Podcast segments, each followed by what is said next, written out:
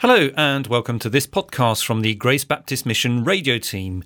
You're about to hear the Serving Today program, which is for pastors and church leaders.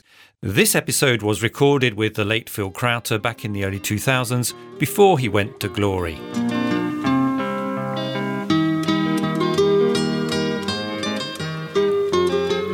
Welcome to Serving Today, the program for those called to lead God's people. I'm Derek French, and it's good to be with you.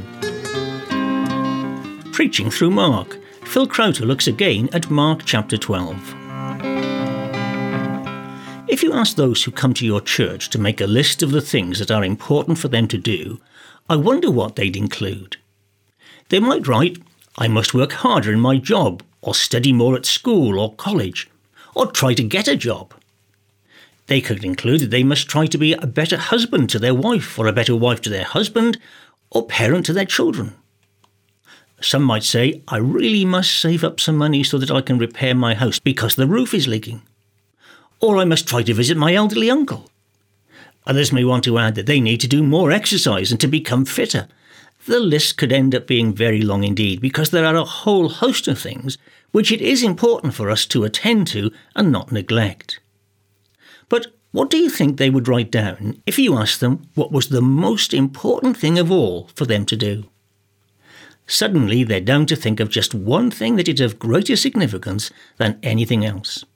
And I'm sure they'd need to think long and hard before they committed pen to paper and write down their answer. In today's program, we're going to look at that kind of question because someone asked Jesus to answer it. We're in Mark chapter 12, and today we're looking at verses 28 to 34. You'll remember that Phil Crowter is helping us with the task of preaching from Mark's Gospel, and so his intention in each of these programs is to enable us to understand what Mark has written and then to prepare a sermon to bring to our people. With that reminder of what you've so helpfully been doing for us, Phil, as we come to this particular section in Mark 12, what overall title are you suggesting for a message from these verses? Love the Lord your God with all your heart. It's a lovely title, isn't it? Mm. What about the background leading up to this?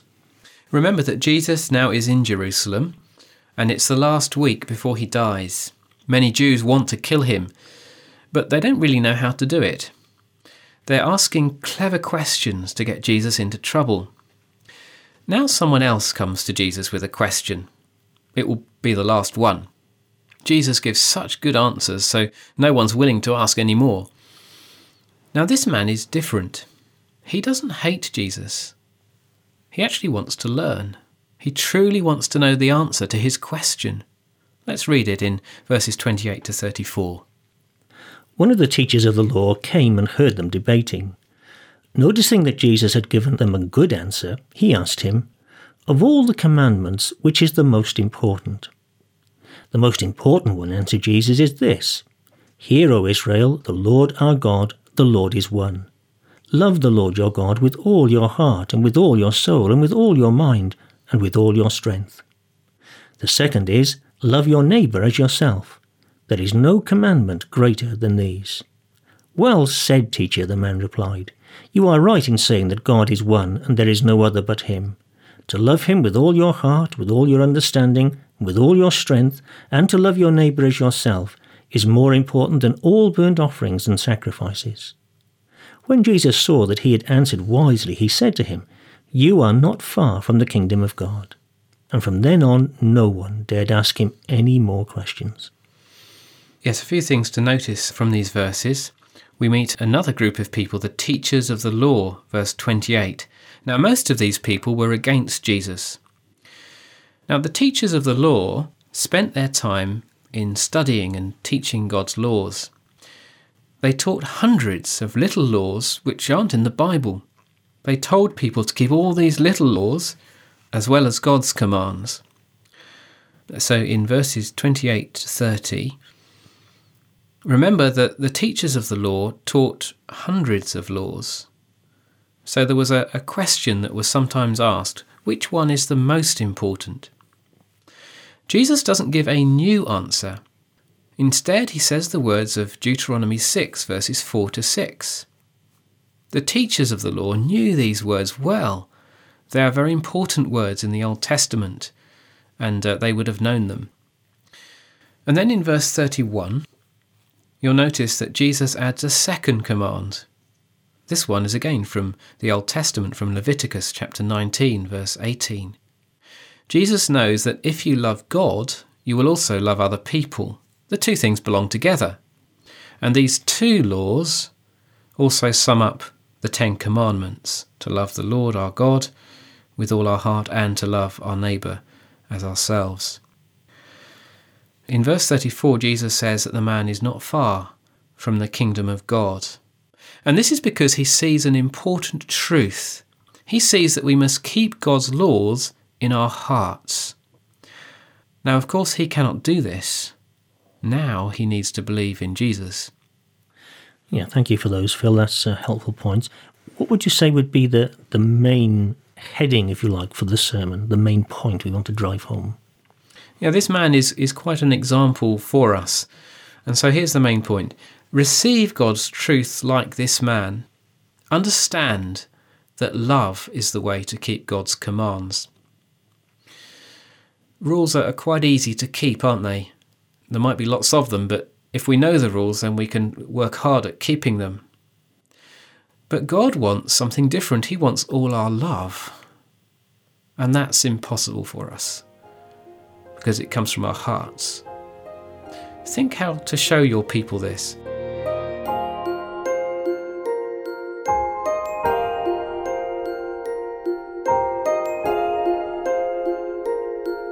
Well, coming to the sermon itself, what are the headings you have to suggest for us? A man who wants to know, and a law that we need to keep. This man in verse 28 comes to Jesus with this question of all the commandments which is the most important? A man who wants to know. There are two kinds of people. Some people want to get away from God's truth, and some people want to know it. Some people push God's truth away, and some people receive it. Which one are you? This teacher of the law wants to know God's truth. Other people have come to ask Jesus hard questions and to trap him and to make him look silly. But this man is different. He knows that Jesus can help him to find the truth. What happens when Jesus gives him a very hard answer? In verses 32 and 33, you'll notice that the man doesn't say, Oh, that's too difficult. He doesn't have excuses. Instead, he receives Jesus' answer. He knows that Jesus is right. The man knows that he needs to keep this command.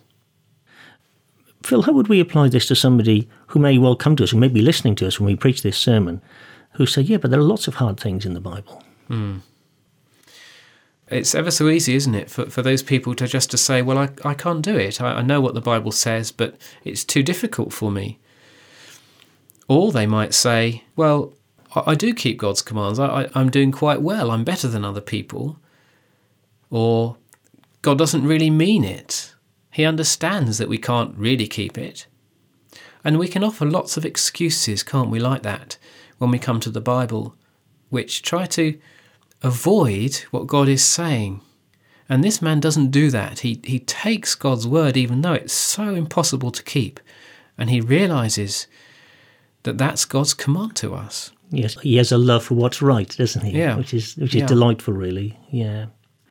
So that's a, man who wants to know. Your second point was you said a law that we need to keep. Yes, because when he's found the truth, what, what do we do with this impossible command? It, it is a law that we need to keep. Verses 32 and 33, he, he agrees with Jesus there. You are right in saying that God is one and there is no other but Him. To love Him with all your heart, with all your understanding, and with all your strength, and to love your neighbour as yourself is more important than all burnt offerings and sacrifices. Perhaps a, a story will help. Imagine a man who has two sons, and to one son he gives a hundred laws to keep. And the other one, he just says, I want you to love me. Both sons do as their father says. What do you think? Which son pleases the father most? Now, this teacher of the law taught hundreds of little rules to people. But now he sees that God really wants just one thing God wants our love, not lots of sacrifices. We can give all our money to God. We can go to church every day. We can pray all week. But these things are nothing without love. And so you could ask your people, how much love does God want? The answer's in the passage, isn't it? And how well have you kept this command? To love the Lord your God with all your heart. How easy is it? Well, this man saw the truth. Do you? God tells us to love Him and other people with all our heart, but we can't do it. We can't begin to do it. We love ourselves far too much. So we're in trouble. We should keep this command, but we can't. What will happen? And this really is where the gospel message comes in, doesn't it? It is so central. Yes, we, we need Jesus. Yeah. He came to forgive people who failed to keep his commands, who failed to love God like this. And we know here that Jesus is on his way to the cross to die for our sins. So ask Jesus to be your Saviour, to save you from your failure and your sin, and to start a life where you do begin to love him from the heart. What we've seen today is that the most important thing anyone can ever do is to love God from their heart all of the time. And yet, as Phil Crowter has pointed out, on our own, this is impossible to do. How marvellous to know that Jesus came to forgive us for our failure to do this, and also to give us a new heart that begins to love God in this way. It reminds me of the promise God gave to the Old Testament prophet Ezekiel. These words come from Ezekiel 36, verse 26, where God says, I will give you a new heart and put a new spirit in you. I will remove from you your heart of stone and give you a heart of flesh. A heart of stone is lifeless and hard and cold and unfeeling, devoid of love. And this is how we were before we came to trust in Jesus. But then the day came when we did turn to Him, and He forgave our sin and gave us a new heart of flesh. That's a heart that is alive and tender and warm and loving, a heart that begins to put God at the very centre of our lives by loving Him from the very depths of our being. This is the wonderful gospel we have to proclaim to our world, so let's do that at every opportunity. Well, we've come to the end of our time, and we must bring this edition of Serving Today to a close. Thank you for being with us. If you have any questions or would like further help with what we've considered today, then you can always write to us at the address you'll hear in a few moments. Until next time, this is Derek French saying goodbye, and may God richly bless you. Well, thanks for listening to Serving Today, a podcast from the Grace Baptist Mission radio team. To get in touch with us, you can now send us a message via WhatsApp. The number is plus four four seven five zero eight nine three two five three four. That's plus four four seven five zero eight nine three two five three four. Until next time, goodbye.